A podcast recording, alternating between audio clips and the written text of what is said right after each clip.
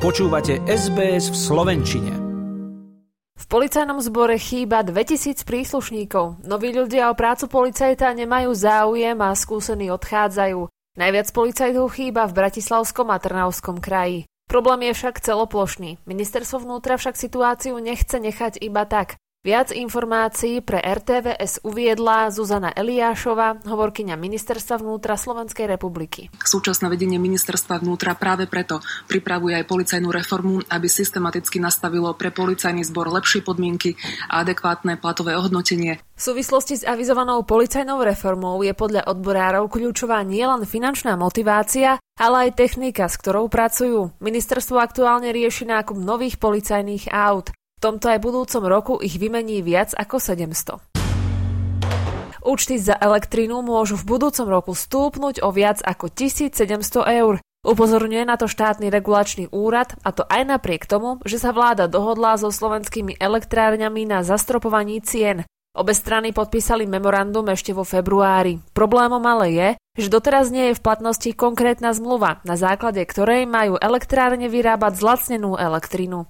Ministerstvo hospodárstva tvrdí, že zmluva je na stole, no čaká sa na súhlas Bruselu. Štát dodávateľom energii odkazuje, že majú zostať pokojní a k lacnejšej elektríne sa dostanú. Niektoré slovenské domácnosti ale už teraz nemajú peniaze na to, aby mohli svietiť a kúriť. Čas z nich sa tak ocitá v tzv. energetickej chudobe. Výdavky na energie, ktoré majú od budúceho roka vzrásť o stovky eur, odberajú z rodinných rozpočtov asi 10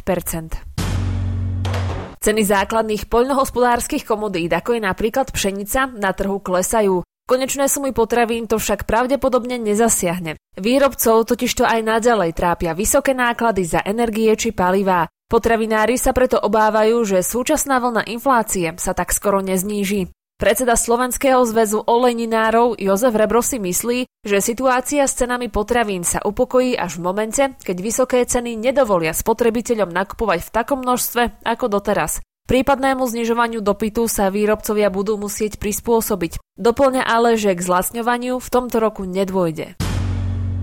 Viac ako 120 tisíc ľudí na Slovensku má obmedzený prístup k preventívnym prehliadkam či štandardnej ambulantnej liečbe. Ide o dlžníkov na zdravotnom poistení, ktorí majú nárok iba na neodkladnú zdravotnú starostlivosť.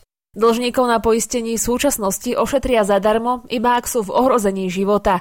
To ich malo motivovať k tomu, aby si poistné platili. To sa však nedialo. Po novom by mali mať nárok na komplexnú zdravotnú starostlivosť aj neplatiči. Pre RTVS povedal viac Marián Sota, prezident Slovenského zväzu súkromných lekárov. Vnímam to ako pozitívny krok. Pre nás aj pacient, ktorému chýbali lieky na tlak, bola kvázi neodkladná zdravotná starostlivosť, nakoľko takýto pacient, pokiaľ by tieto lieky nemal, sa dostane do situácie, kedy sa jeho zdravotný stav môže zhoršiť a si jeho zdravotný stav sa stane neodkladnou zdravotnou starostlivosťou. Iný názor majú ale súkromné zdravotné poisťovne. Tie majú s ministerským návrhom problém. Považujú to za neférové voči tým, ktorí si riadne platia platia zdravotné odvody. Návrh je možné pripomienkovať do 16. augusta. Slovensko trápi nedostatok vody. Hrozí, že vo viacerých obciach z kohútikov už nepotečie. Zlá situácia je napríklad na Záhorí a taktiež aj celom východnom Slovensku. Podľa Bratislavskej vodárenskej spoločnosti je výdatnosť prameňov výrazne nižšia ako roky predtým. Napríklad tri pramene na Záhorí ju majú na úrovni 25 litrov vody za sekundu. Minulý rok to bol dvojnásobok, vyše 51 litrov. Dôvodom je málo zrážok v kombinácii s teplým počasím a veľkou spotrebou. Slovenskí hokejoví reprezentanti do 20 rokov pristáli v dejisku juniorských majstrovstiev sveta v Edmontone. Ubytovali sa blízko haly, kde odohrajú svoje zápasy. Do Kanady však nevycestovali v pôvodnom avizovanom zložení. V poslednej chvíli pre zranenie vypadol z kádra obranca Šimon Bečár. Trénerský štáb na čele slavným trénerom Ivanom Fenešom bude mať k dispozícii 27 hráčov. Po tohto týždňových prípravných zápasoch s Nemeckom a Švajčiarskom vyberie finálnych 25 mien, ktoré zapíše na šampionátovú súpisku. Do Bratislavy v piatok popoludní priplávala autentická replika rímskej riečnice zo 4. storočia. Postavená je z dobových materiálov podľa rímskych technologických postupov. S posádkou oblečenou v historických kostýmoch sa od júla do novembra plaví po Dunaji z Nemecka do Rumunska. V Bratislave zakotvila na dve noci. Páči sa mi? Zdieľajte, komentujte, sledujte SBS v Slovenčine na Facebooku.